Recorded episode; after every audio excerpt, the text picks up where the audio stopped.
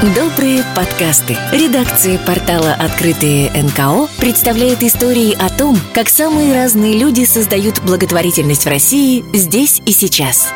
Здравствуйте, друзья! Вы слушаете радио «Комсомольская правда». У микрофона Юрий Кораблев, и это программа «Доброволец». А, сегодня у меня в гостях Анна Хороших, основатель клуба профессионалов НКО и социального бизнеса «Планерка», учредитель первой национальной профессиональной премии «Женщины НКО». Анна, здравствуйте! Здравствуйте. Анна, ну давайте начнем вот э, с самого начала, с основы, что называется, э, для того, чтобы для наших слушателей было понятно, что такое НКО.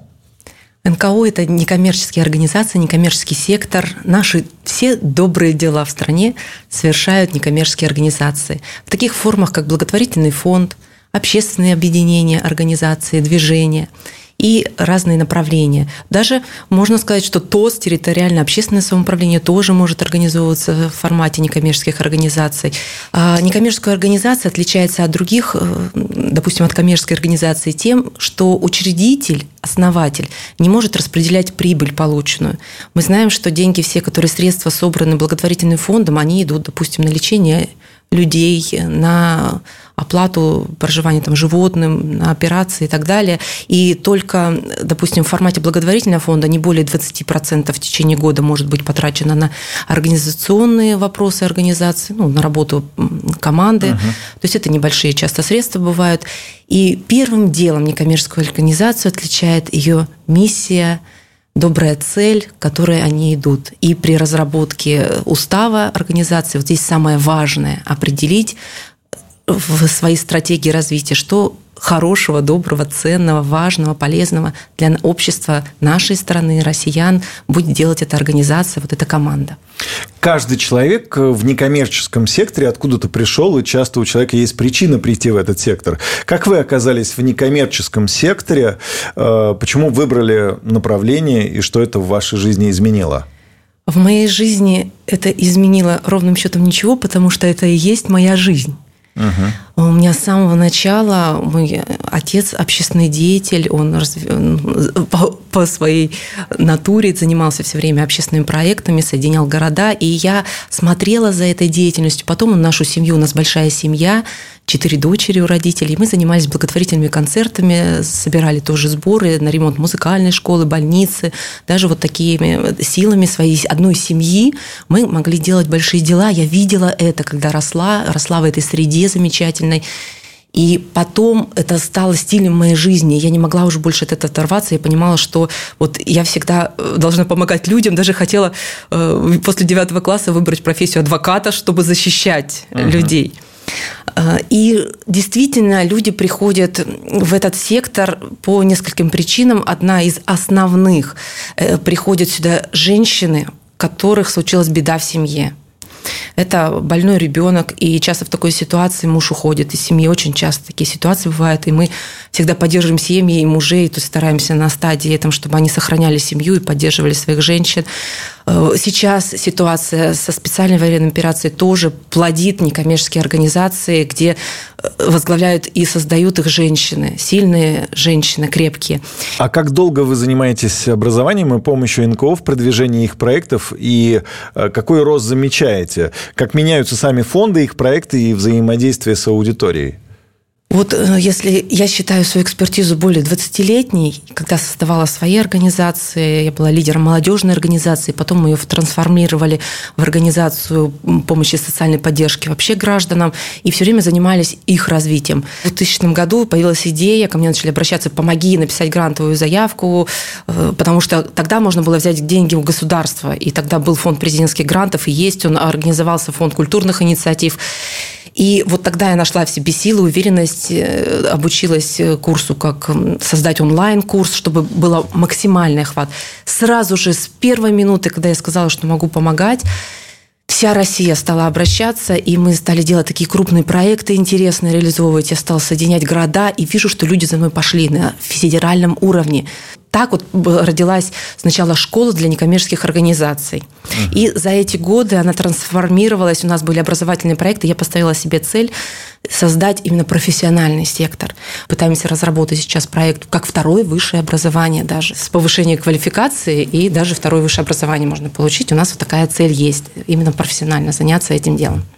Раскрутить проект НКО, как я понимаю, сложно. А есть ли какая-то секретная формула успеха?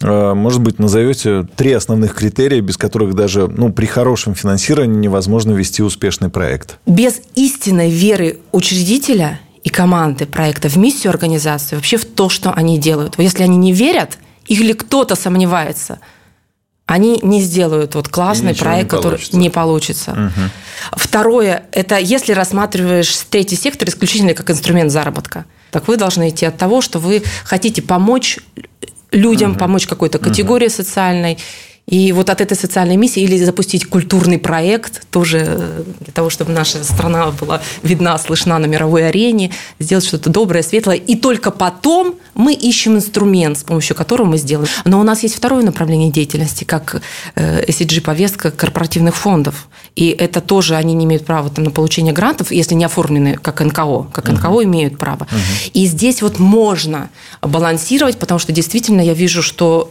за этим э, ну, уже настоящее будущее. И здесь важна такая коллаборация, когда некоммерческая организация уже наработала опыт, и она умеет и хорошо и круто организует социальную повестку, и крупная организация, которая создает свою CG-повестку корпоративной социальной ответственности. И вот это соединение, когда бизнес может и может э, некоммерческие организации, вот в этом объединении я вижу тренд следующего года, и я буду это пропагандировать и угу. склонять одну сферу и другую к соединению. А могут ли лидеры НКО стать лидерами общественного мнения? Ну, мы об этом и говорим, и даже можно, если посмотреть, что лидеры общественного мнения, те же депутаты, члены общественных палат, это те люди, которые выросли из некоммерческого сектора, они стали заявлять о своей проблеме, проблемы той, которой они занимаются, своей миссией организации, их стали слышать, слушать органы власти и таким образом становиться э, лидером общественного мнения. А вы учредитель первой национальной профессиональной премии «Женщина НКО». А как вообще появилась